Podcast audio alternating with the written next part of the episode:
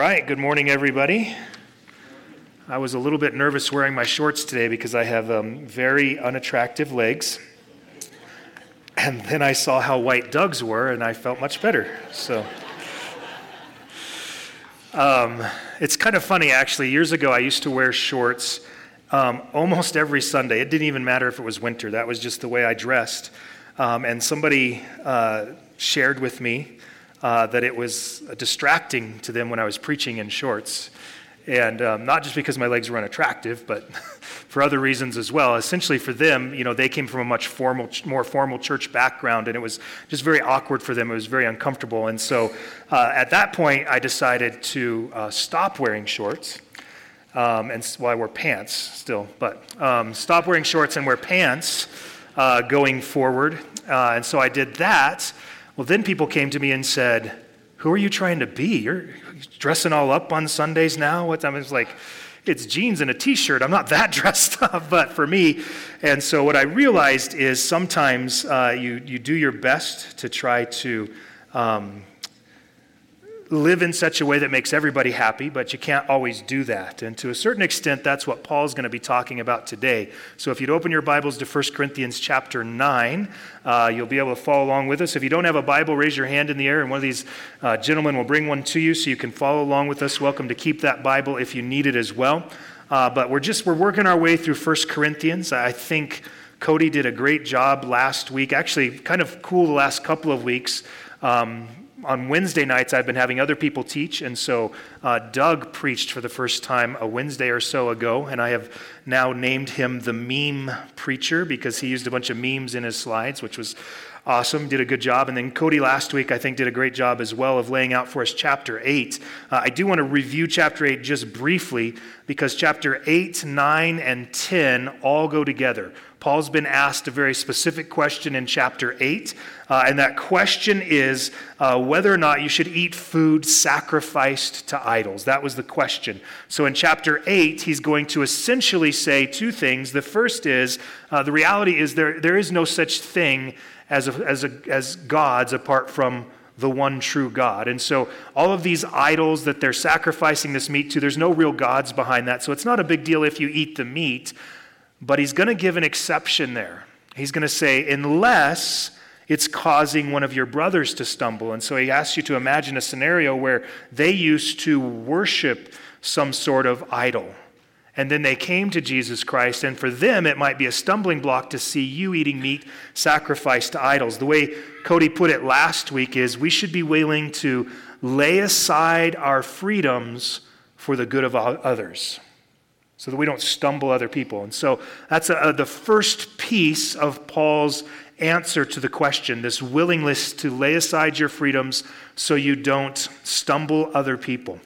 Well, in chapter 9, Paul's going to use his own life, his own ministry in Corinth, as an example of a time that he did that and he's going to give us through that another principle, very similar. It's that you should be willing to lay aside your freedom for the good of the gospel. In other, in other words, if it's going to, the things that you have freedom to do, if it's going to somehow hinder the gospel message at a specific time, maybe you set your freedoms aside in that circumstance. Uh, and then in chapter 10, he'll go back to this idea of idolatry because he doesn't want it to seem like he's soft on that by saying you have the freedom to eat meat sacrificed to idols. He reminds us in chapter 10 idolatry is the thing that led the nation of Israel astray. So you still have to be careful with idolatry. And then in chapter 10, he'll come down to his final answer, which is this, which is more of a principle, really, than telling you exactly what to do, which I think is great. But the principle is this whether you eat or drink or whatever you do, just make sure you're doing it for the glory of God. That that's the reasoning behind the things that you do. So that's ultimately how he's going to answer the question. Uh, but let's look today at his, his own example of how he lived this out. Now, again, the great thing about this, he's bringing these principles. You don't want to look at it in the situation and say, uh, you're, you're going to look at Paul's situation. You say, Well, I'm, I'm never going to be in that situation. I'm not an apostle. I don't travel around. I don't have to worry about the things that Paul had to look at. That's why we want to look at not what his circumstances are so much as the principle on which he bases his decision. So, uh, chapter 9 now, Paul's going to tell about his time in Corinth. Uh, and. Um, the chapter will divide up. The first 14 verses is him giving a defense of the fact that as an apostle, he deserved, had the right to be paid to do the ministry that he did in Corinth. And then from chapter 9, verse 15 to the end of the chapter, he'll then explain why he didn't demand that of the church there. So, verse 1 uh, Am I not free? Am I not an apostle? Have I not seen our Lord? Are you not my work in the Lord? If to others I am not an apostle, at least I am to you, for you are the seal of my apostleship in the Lord. My defense to those who examine me is this Do we not have a right to eat and drink? Do we not have a right to take along a believing wife, even as the rest of the apostles and the brothers of the Lord and Cephas? Or do only Barnabas and I have, uh, not have a right to refrain from working? So again, Paul's making a defense of his apostleship. Now, there's probably a double sided issue going on here. There probably actually are people in Corinth who maybe don't see Paul uh, as an actual apostle because he wasn't there with the original guys. And so, you know, it seems as if they've met uh, Simon Peter at some point and maybe met some of the other apostles. Maybe they've come through Corinth at some point and they think to themselves, well, those guys are real apostles because they were with Jesus from the beginning. Paul, he's kind of a latecomer. I'm not sure if he really fits into the apostle category. I'm not sure if he really fits in within that group. So there's probably a piece of that going on. Uh, there is likely a piece of something else, which you'll see uh, later on in the passage, and that is that it seems as if the Corinthians had made a regular habit of paying other people that came through for the ministry. They just weren't paying Paul. So there probably is, behind Paul's overall point, a little bit of a sore spot that he's actually trying to work through as well. There's probably some real struggle there that he's actually having. Uh, but on top of that, he really wants to just first make this case that as an apostle, he deserves uh, to be uh, paid for or supported by the ministry. So he gives here a couple of reasons why he says he's an apostle. Uh, in um, verse 1 there, he points out, I've actually seen Jesus our Lord. And you might remember he was Saul on the road to Damascus, and Jesus appeared to him. And so he's actually seen Jesus. He's actually had this visual with Jesus. And so that was one of the marks of one of the apostles, the original 12, is that they had been with Jesus. Well, Paul says, I've actually been with Jesus. Uh, further evidence of the fact that he's an apostle, one sent out by Jesus. And that's what the word apostle means one that was sent out. And of course, Paul was commissioned and sent out by Jesus. But as Paul sent out to teach the message of the gospel, the evidence that he's an apostle, he says, is the church exists in Corinth that he went to Corinth where there was no church. He preached the gospel. Now there is a church. He says to them, to that church, he says, You guys are the seal of my apostleship. Now, we could get into a larger discussion of what that means in today's terms of, of what an apostle is and what it isn't. There's a, a number of different views on that. Uh, just to simplify it for you, uh, some people say there, there's big A apostle and little a apostle. So, big A, the original 12, and yes, we begrudgingly accept that Judas was one of those. And then there's the little a apostles, is basically anybody who's sent out. And so, maybe in today's term, you might even think of it as a missionary. And the reason they have to make that distinction is they would like to say the original 12 is the only ones that were really apostles, but there's no such thing as apostles today. That would be easy if the original 12 were the only ones who were called apostles. But you'll find in various places in Scripture there are other people who weren't part of the 12 that the Scripture calls apostles. And so that's why they've tried to make this designation big A apostles, the original 12, and little a apostles, just some random people that Jesus sent out to do the exact same things as all the other apostles. So they're making that distinction. So to put that into more modern terms, I would say pretty much anybody who has been sent out in ministry, whether it is somebody who is sent out to plant a church, sent out as a missionary, or within a specific church, sent, and I would say this, you know, although I didn't um, move here for this purpose, I would say I, I am a missionary to the city of Cheyenne. That whatever church you're pastoring, any pastor, they're a missionary to that city. They're on God's mission to bring the gospel to that city. And so that's the way I view it, but it's not one that I would make a big deal out of uh, because that word for some people, apostle, is very important, particularly when we get into later chapters and it's described as a spiritual gift. And then if you accept that, you then have to accept this whole idea that the gifts continue today. And for some people, that's a, a very dangerous area they don't want to get into. So it's easier for them to just uh, imagine uh, this big A apostle, the original 12, little A apostle, the rest. And they would say, Well, Paul, you're an apostle, but you're a little A apostle. You're not a big A apostle. And so, kind of this little struggle that he's having there. But he's trying to explain, Well, you might think that, but just know I've seen Jesus, and He's the one that sent me out. And as one sent out by Jesus, I came to your town, and you're all going to heaven now. You're welcome. so he lists out now in verses 3 through 6 there, he lists out uh, three things, but I think they're ultimately one thing that he sees as his rights. Do we not have a right, in verse 4, to eat and drink? Do we not have a right to take along a, a believing wife. And then he says it in the negative sense in verse 6 Or do only Barnabas and I not have a right to refrain from working? And I think ultimately those are the same thing. Uh, he's making the case that they have a right to make their living from the gospel.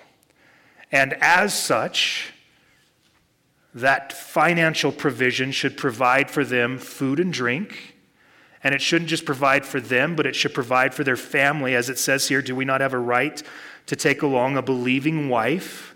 He even throws up some examples there. The rest of the apostles have wives. The brothers of the Lord have wives. And somehow Cephas, who is Simon, who is also Peter, which is very confusing, pick a name. He has a wife, which we know because we've met his mother in law in a, in a previous book of the Bible. I don't know why he's separated out from the, the rest of the apostles there, uh, but he's just making this point. Those folks have spouses. Did you provide for them when they came to town? And then again, that, that third one there, Barnabas and I, shouldn't we not have to have another job? Uh, now, think of it in terms here, in just some very practical terms. For him to do ministry in the way he was doing, because he was going out all over the world. He's got all this cost to travel to these places. And then he's got to eat and live. He's got to have a place to stay. All of these things when he gets to those places. And he's making the argument that since you're the ones I'm ministering to, you're, sh- you're the ones that should be providing for the work that I do. Now, that's the argument that he's making. He's just kind of setting all of this up. He's going to give us now uh, seven examples of why that's true in verse 7 through 14. So he's going to make a very strong case. Uh, what I think is funny is most of the time when you hear this chapter preached, people will stop in verse 14. So you have a week to think about shouldn't you be paying your minister? Right? But Paul's actually just using that as a setup to explain why he didn't use that right that he had. So we don't want to stop in the middle of this. Um, I, I, think the principle is true. I think it is right. I do think it is right, as Paul is making a very strong case here, that those who have dedicated their life to preaching the gospel should be able to, when possible, be provided for in that. But statistically speaking, we know that that's not always possible, that there's a good number of pastors and missionaries who aren't able to do that, and so they end up working like Paul as tent makers or bivocational. Uh, they'll have uh, this job, this full time job or a part time job to somehow provide for their needs. Uh, and something that I think is uh, uh, uh, an important thing for them in that moment to realize for them, more important than anything is that I can preach the gospel. And if I have to work another job to make that happen, that's what I have to do. And it's weird for me to say it because I'm currently in a situation where that isn't the case, where the church is providing uh, for myself and everybody that works here and providing for our families. And so it is weird for me to say those things, but I think it is true. Uh, and I think those things out of experience, that I've gone through phases in my life where we did it that way. And so when I first started in ministry, uh, in youth ministry in Missouri, we did that until we went broke. And then we came here, and I basically said, I will never get paid by a church again. I'd rather just work a job and do, uh, use that job to support my preaching habit. And, um, and so I started out here the first four years, volunteer multiple times. Pastor Ron would say, Sean, I'd like to hire you. And I would say, You can't afford me. And it's just, I just didn't want to be in that situation again. Um, but ultimately, I came to this point where I was having conflicts between my full time job and what I wanted to do in ministry. The two were causing issues in it. So at some point, I decided I had to pick which one I really wanted to dedicate myself to. So then I started working full time here and part time someplace else, and then ultimately got to the point a number of years ago where this is the only job that I have. Uh, uh in an odd sense, though, I kind of missed the bivocational because I found myself around a lot more unbelievers. Uh, sometimes because I work in a church, well, you know, maybe some of you are unbelievers and I just don't know it yet, but um, that's possible, right? But uh, I just, when I was working, particularly in the military, I was around some different types of people. Let's just put it in a nice sense there. And I got to learn all kinds of new words and. Uh, see different ways that people choose to live their life. And it became very helpful for me because that then became a ministry to me. I was able to minister to people there and, and uh, lead people to Christ in their office and things like that. And so I kind of missed that piece of the ministry. Uh, but there's a defense to be made that those who are, are serving the Lord full time should be provided for by the people who they're serving. Paul gives us here seven examples now, starting in verse 7. I'll read through the whole thing and then I'll come back and hit them real quick. Uh, who at any time serves as a soldier at his own expense? Who plants a vineyard and does not eat the fruit of it? Or who tends a flock and does not use the milk of the flock? I'm not speaking these things according to human judgment, am I? Or does not the law also say these things? For it is written in the law of Moses, You shall not muzzle the ox while he is threshing. God is not concerned about oxen, is he? Or is he speaking altogether for our sake? Yes, for our sake it was written, because the plowman ought to plow in hope, the thresher uh, to thresh in hope of sharing the crops. If we sowed spiritual things in you, is it too much if we reap material things from you? If to others, uh, if others share the right over you, do we not more? Nevertheless, we did not use this right, but we endure all things so that we will cause no hindrance to the gospel of Christ. Do you not know that those who perform sacred services eat of the food of the temple, and those who attend regularly to the altar have their share from the altar? So also the Lord directed those who proclaim the gospel to get their living from the gospel. So, laying out all these different illustrations there, uh, he's just going to go boom, boom, boom and explain all these situations where people do work, they get paid. People do work, they get paid. It should be a very common, simple idea. And so his first one here uh, who at any time serves as a soldier at his own expense. Now, in America, we say we have a volunteer army. What that means is they weren't drafted in currently, there are times, but they weren't currently drafted into the military. They volunteered, but understand those volunteers still get paid, right? They get paid a, wage, they get paid a housing allowance, they get paid uh, a subsistence allowance, and food. And then they get paid, um, on top of that, if you want to call this pay, they get health care. So there's a payment for their services. Even though they volunteered for the job, they still get paid.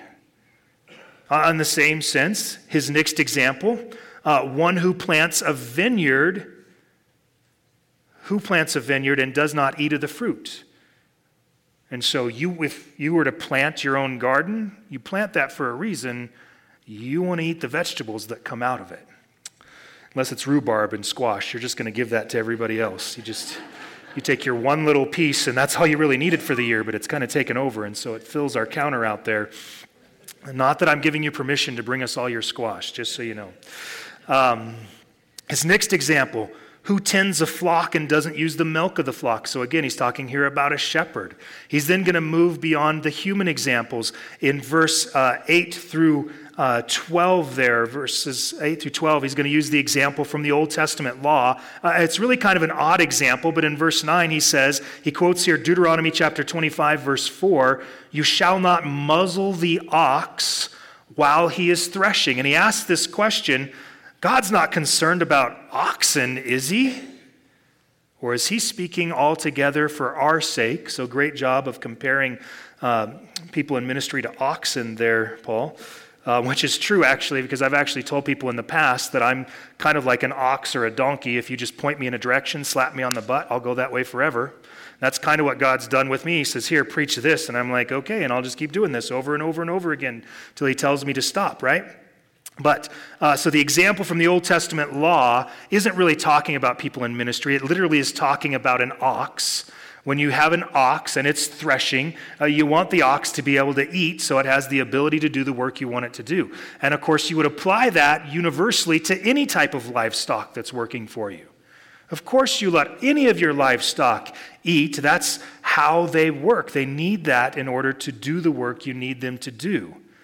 Well, Paul's basically saying if he's that concerned about your ox, he's probably just as concerned about his apostles, his missionaries, his prophets, those people that he sent out into the world. So now he's using that, that version from the law there. He's going to make his next example uh, in verse um, 5 I'm sorry, in verse uh, 12 there through 13. Uh, if others share the right over you, so verse 5 or verse 12, the fifth example is he's saying to the church in Corinth, You've been doing this for other people. Did you never stop to ask yourself, maybe we should pay the Apostle Paul and Barnabas who came here and started our church? And then he's going to use a sixth example in verse 13 those who perform sacred services eat the food of the temple. Those who attend regularly to the altar have their share from the altar. Again, pointing back to the Old Testament, to the priests and the Levites, that when people would bring their sacrifices to the priests and the Levites, a portion of it would be burnt on the altar before God, but a portion of it would be um, given to the priests and Levites so that they had food for themselves and for their family. It was always built into God's system there that those who were serving Him would have some sort of financial provision. And then verse 14, I think, is probably the most important one. Uh, it's probably the clearest one. Uh, it's Jesus is the one who said in verse 14, also the Lord directed those who proclaim the gospel to get their living from the gospel. And you see that in a couple of places in the gospels, but in Matthew chapter 10, for instance, when he sends out the disciples, sends them out two by two, he says, when you get to a town, go there and Find somebody that's willing and you stay with them and they'll provide for you. I don't want you to take more than one coat. I don't want you to take any money. I don't want you to take any provisions with you because when you get to that town, that town will provide for you. And if they don't provide for you, you need to leave that town. That was Paul's instructions to the, the 12 as he sent them out and to the other disciples, the 70 that he sent out originally. That you need to go and expect that your provision will be made for you in that community. And if they don't provide for you, that's a good hint that you probably could just go on to a different community. Now, I believe as he was sending them out, this idea that they should leave uh, is not a requirement or a command in the sense that uh, was for all people for all time. But Paul's just making the point. Even Jesus sent out his, his, his ministers with the intention that they would somehow be provided for in the midst of that. But Paul is making the point that he didn't do that in verse 12. Nevertheless, we did not use this right, but we endure all things so that we will cause no hindrance to the gospel of Christ. Uh, essentially, Paul could have uh, demanded of the people of Corinth, and, and maybe they would have even paid if he would have said, Look, do you not see what I'm doing for you? Do you not see it? And it's even in, more interesting in Paul's case because he's, at this point, this kind of feeble older man. They describe him as kind of this pudgy, short guy with big, bushy eyebrows and no other hair on his head, just his eyebrows. Uh, he's, he's unable to see, so he can't even write these words for himself. Somebody has to write them down for him. And so he moves into this town, and he's like, got to get a job. This blind guy who's older, whose whole body is probably in pieces because of all the times he's been beaten for the gospel, and yet he would provide for himself. And nobody at that church in Corinth thought to themselves, you know, could we buy this guy a hamburger or something? like, wow, is there something we could do for this guy? Could we give him a place to stay? But for whatever reason, in that particular town, they didn't. In other places, he would start that way, but oftentimes the people of the, of the synagogues or the people in the churches that were formed there would begin to provide for him, and he could stop doing that and focus in on the ministry. But he never demanded that of Corinth, and he gives his reason here so that we will cause no hindrance to the gospel of Christ. That's why he doesn't ask for it. And I think that's a good general rule, by the way, if you're ever thinking about ministry. Um, to separate out in your mind the ministry you do from whether or not you ever get paid. And just be in the habit of doing ministry because that's what God called you to. And then, if the place you're doing ministry desi- uh, desires or decides to provide for you, that's when you accept it. Now, we are doing that just a little bit different. We have a couple of different church plants that we have uh, in this area. And uh, so we have one church plant in Missouri uh, we don't uh, provide financially for him, but we do provide a monthly stipend that just goes to the church that they can use however they want. But the two church plants we have in this area, we started them out from the beginning as part time employees of this church until their church could get to the point where they could provide for them. And for us, that was a way of actually training these new churches to know how to rightly provide for them. Now, I don't think it would have been best if those pastors we sent out had demanded it, but because we set it up that way, we are teaching them in advance how they're supposed to do these things. That was our way of helping them have a greater understanding of the circumstances. But Paul, in this case, says here, he says, I didn't even bring it up because I just didn't want to, to cause any hindrance to the gospel of Jesus Christ. He didn't want to in any way make people think, well, he's just coming to town to get our money. He's just preaching so he can buy another, you know, Learjet or something, or Lear donkey, I guess, in those days. But he's just trying to get, you know, something nice out of this. He's just in it for our money. No, we need to be in it for the spreading of the gospel. Now, all of that just sets up the point that he really wants to make, which is what he's now going to make in the rest of the passage. So, verse 15. Uh, but I have used none of these things and I'm not writing these things so that it will be done so in my case, for it would be better for me to die than to have any man make my boast an empty one. For I preach the gospel. For if I preach the gospel, I have nothing to boast of. For I am under compulsion. For woe is me if I do not preach the gospel. For if I do this voluntarily, I have a reward. But if against my will, I have a stewardship entrusted to me. What then is my reward? That when I preach the gospel, I may offer the gospel without charge, so as not to make full use of my right in the gospel. And that's really where Paul was. He was trying to make this uh, point to the church in Corinth there. Look, I have every single right to demand provision from you as a church. But I determined the best thing for the gospel in your case was that I not demand that from you. Again, all of this just an illustration of the point that was made in chapter 8 that sometimes we lay aside our freedoms for the good of others. And now he's specifically saying here in chapter 9 that he's been willing to lay aside his freedoms, not just for the, the generic good of others, but for the sake of the gospel of Jesus Christ. If in any way the, the thing that he's doing is actually making it harder for the gospel to go out, then he's going to get rid of that thing that makes it a stumbling block from somebody else hearing the gospel. And that's where you then find these pastors who find themselves in an awkward situation because they want to apply this in their own ministry, right? They want to look at the, the ministry scenario they're in, just like I was trying to explain at the beginning of the service. In our ministry scenario, I tried to apply it one way by dressing a little nicer, and everybody right away said, You look awkward dressed like that. We preferred it when you looked awkward dressed the other way because I'm going to look awkward both ways, right? That's just what's going to happen. But it was just in every scenario, you kind of have to see the situation and say, what is the greatest way that I can advance the gospel? And it's interesting, too, as it plays out. You never think of clothing as that kind of a thing, um, but it really is interesting. In general, the people who are going to be most offended by a pastor who's not dressed up are the Christians. And the people who are going to be least offended and most welcomed by the pastor not dressing up is the unbeliever who stumbled into our church. It really is kind of a fascinating thing. I remember a couple of years ago, uh, we had somebody who had stopped by the church, and I, I don't even remember why. Uh, it might have been a benevolent situation or something like that. Um, and Pastor Tom was uh, ministering to him in that moment, and he basically said, You know, you really should come to church here. And the guy was just like, Yeah. I would not fit in in this church, just so you know. You guys don't want me here, trust me.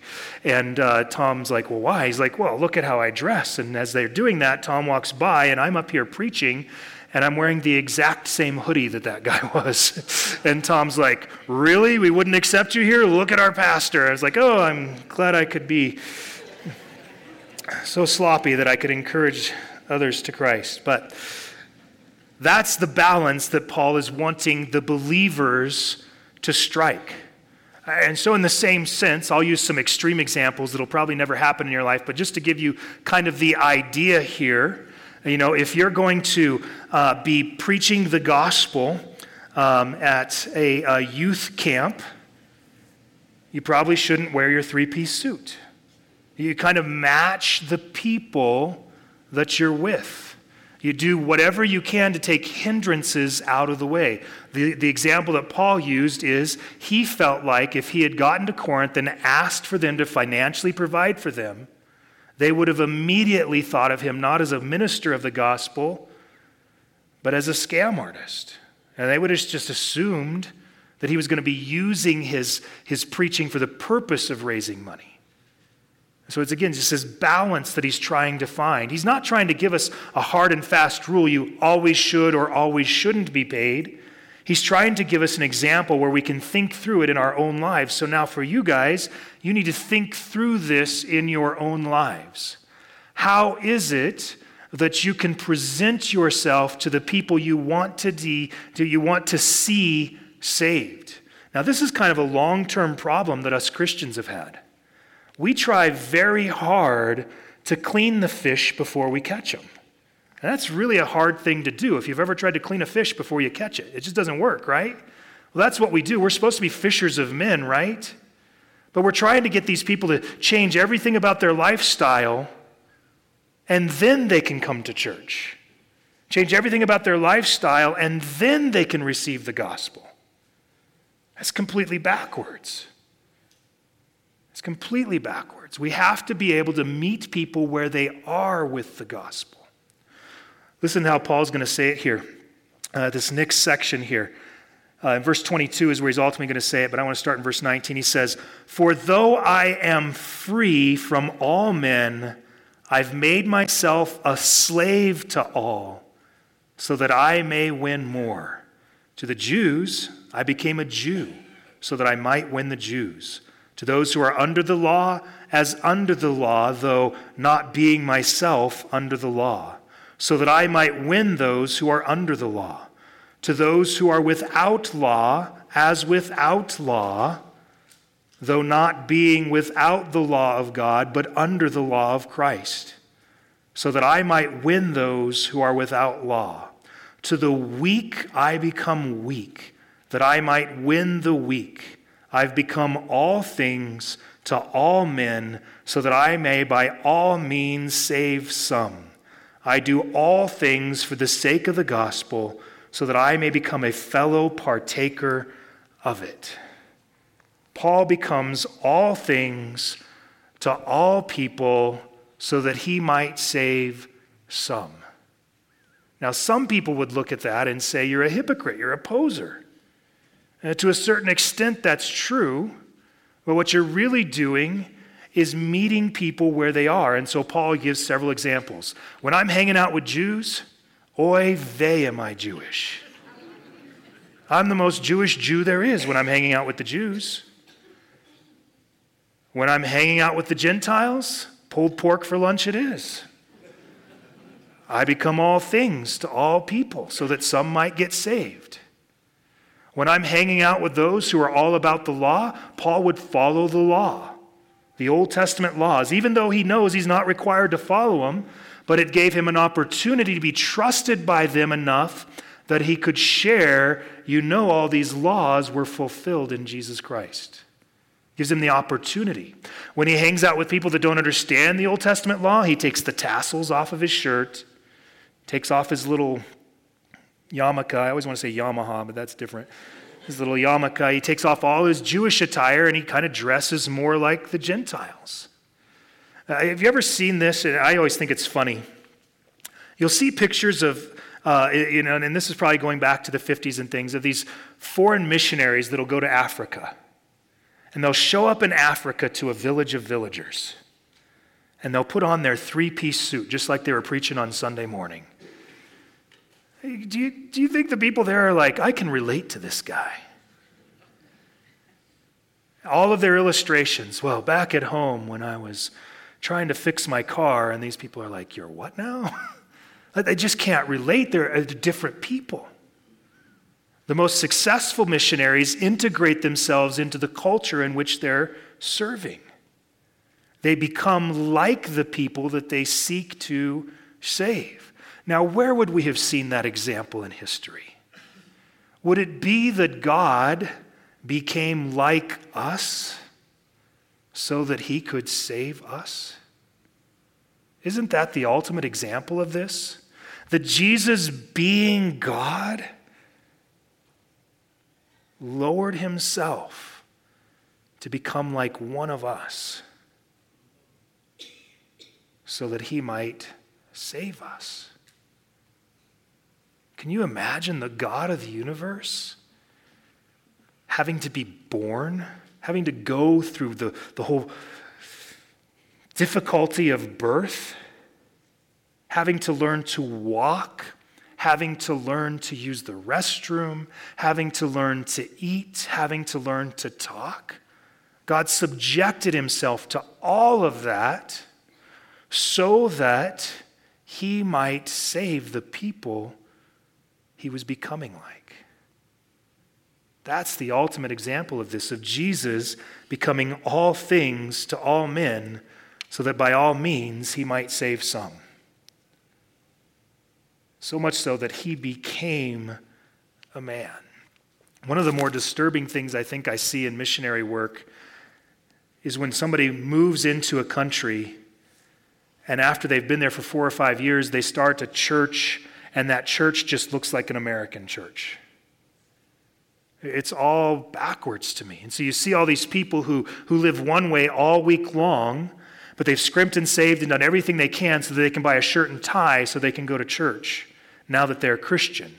We're not, we're not Christianizing them. We're not making them more like Christ. We're making them more Western. We're making them more American. That's messed up. That's backwards thinking because it confuses people and it makes them think that if I want to be a Christian, I have to dress a certain way. that's not how you become like Jesus Christ, is it? No, we dress ourselves in good works. We dress ourselves in grace and in mercy. Now, if we can become all things to all people so that some might be saved, all the glory in that circumstance now goes to Jesus Christ. And we help people become more like Him instead of more like us. Do you see how that works out? That's to me much more powerful.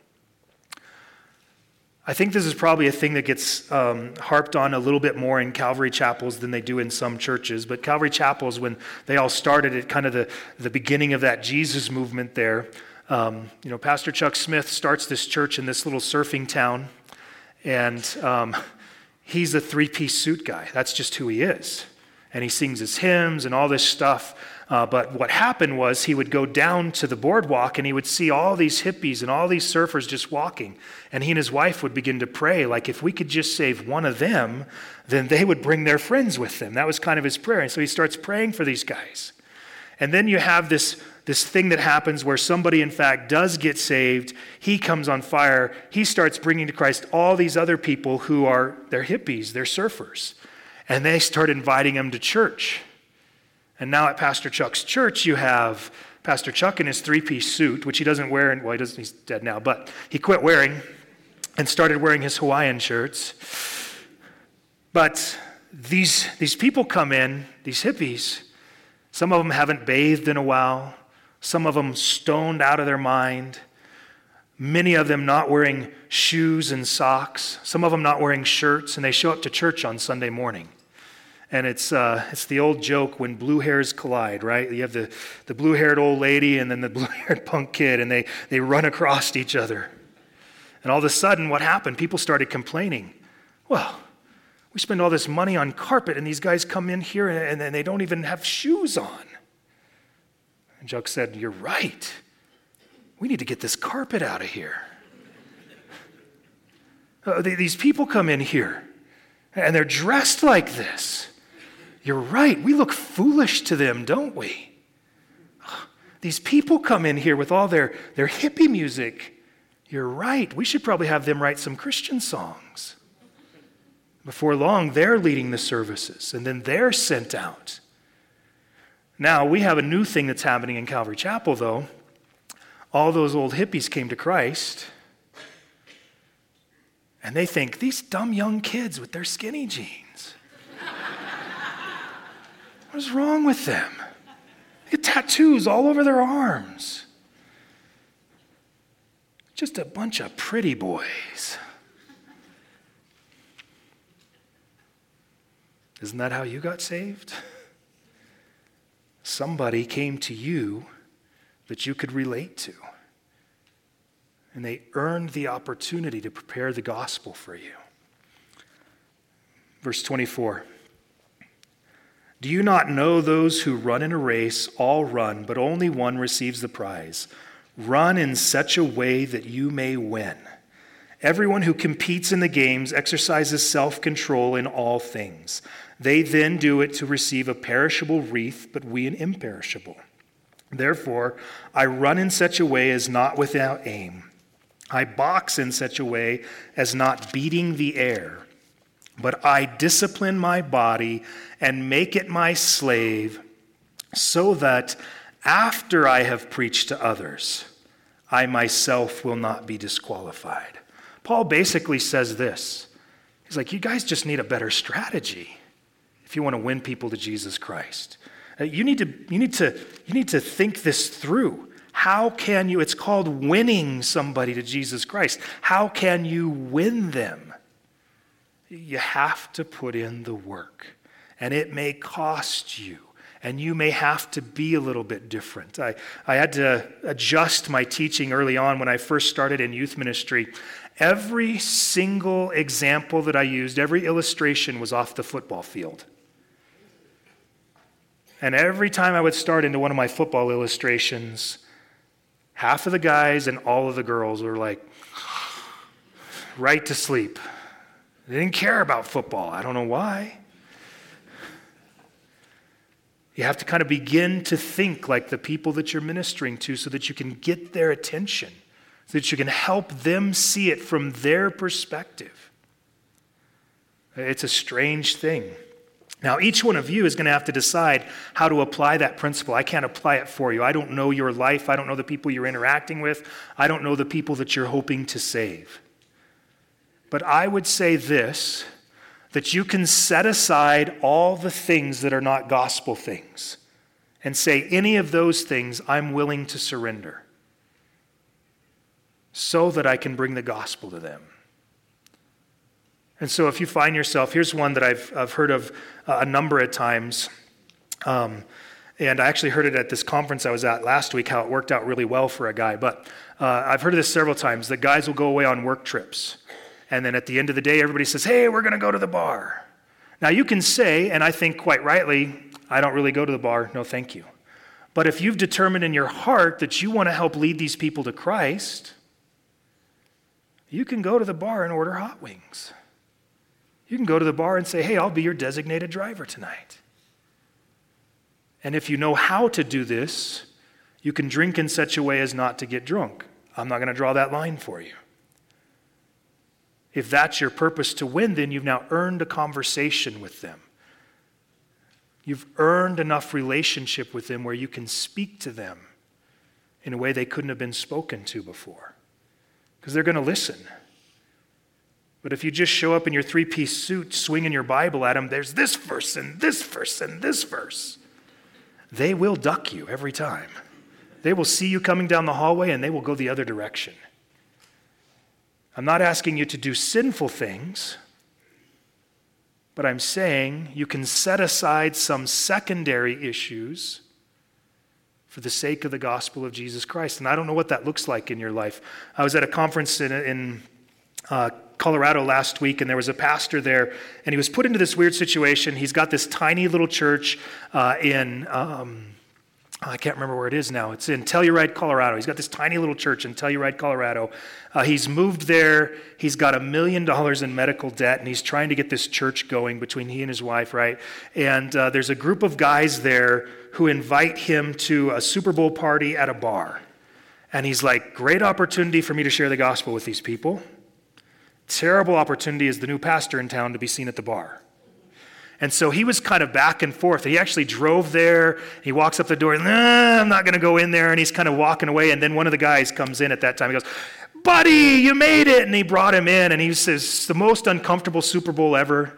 They're watching the game. They've got, because uh, it's a ski town, they've got this giant ski on the bar, and it's got shot glasses glued to it. And so they would fill that up with the booze, and each one would get in front of a shot glass, and they would lift the ski, and everybody would drink at the same time. And he's just sitting in the back going, I'm in so much trouble. well, worked out for him pretty good, though. At the end of the night, they said, Buddy, we heard you have some medical debt. How much is that? $970,000. We like you. And they wrote a check for $970,000.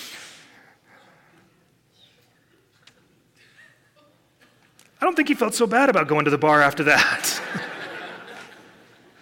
Which then, by the way, freed him up to minister in new ways and in new places and with new people. You have to find that. I don't know what it is in your life. Maybe it's your coworkers always go to lunch and you're like, I don't want to be seen with those guys in public. Maybe it's okay to be seen with those guys in public, but you don't understand the stories they tell and the words they say. Believe me, I do. Believe me. Retired military. I've heard the stories, some of them I saw. But you earn the right to speak into their life. And once you've earned that right, you can share the gospel with them. It's the same way it works with your grandkids, right? You want your grandkids to love Jesus. Where do you start? You get down on your knees and you grab the little truck, or you have tea time with them, and you just start a conversation. And once they trust you, they'll believe anything you say, even got your nose right? Whoever it is you're trying to reach, find some area of commonality. But if you can't find anything in common, do something they like that you don't like.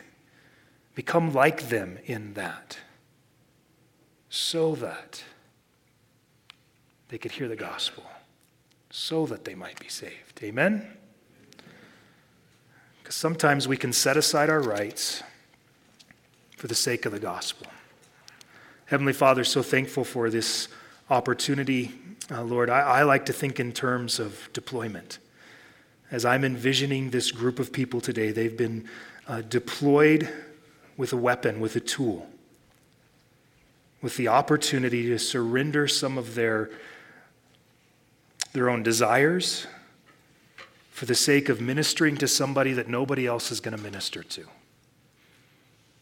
for the sake of sharing the gospel with somebody that they love, but they get, seem to get a breakthrough.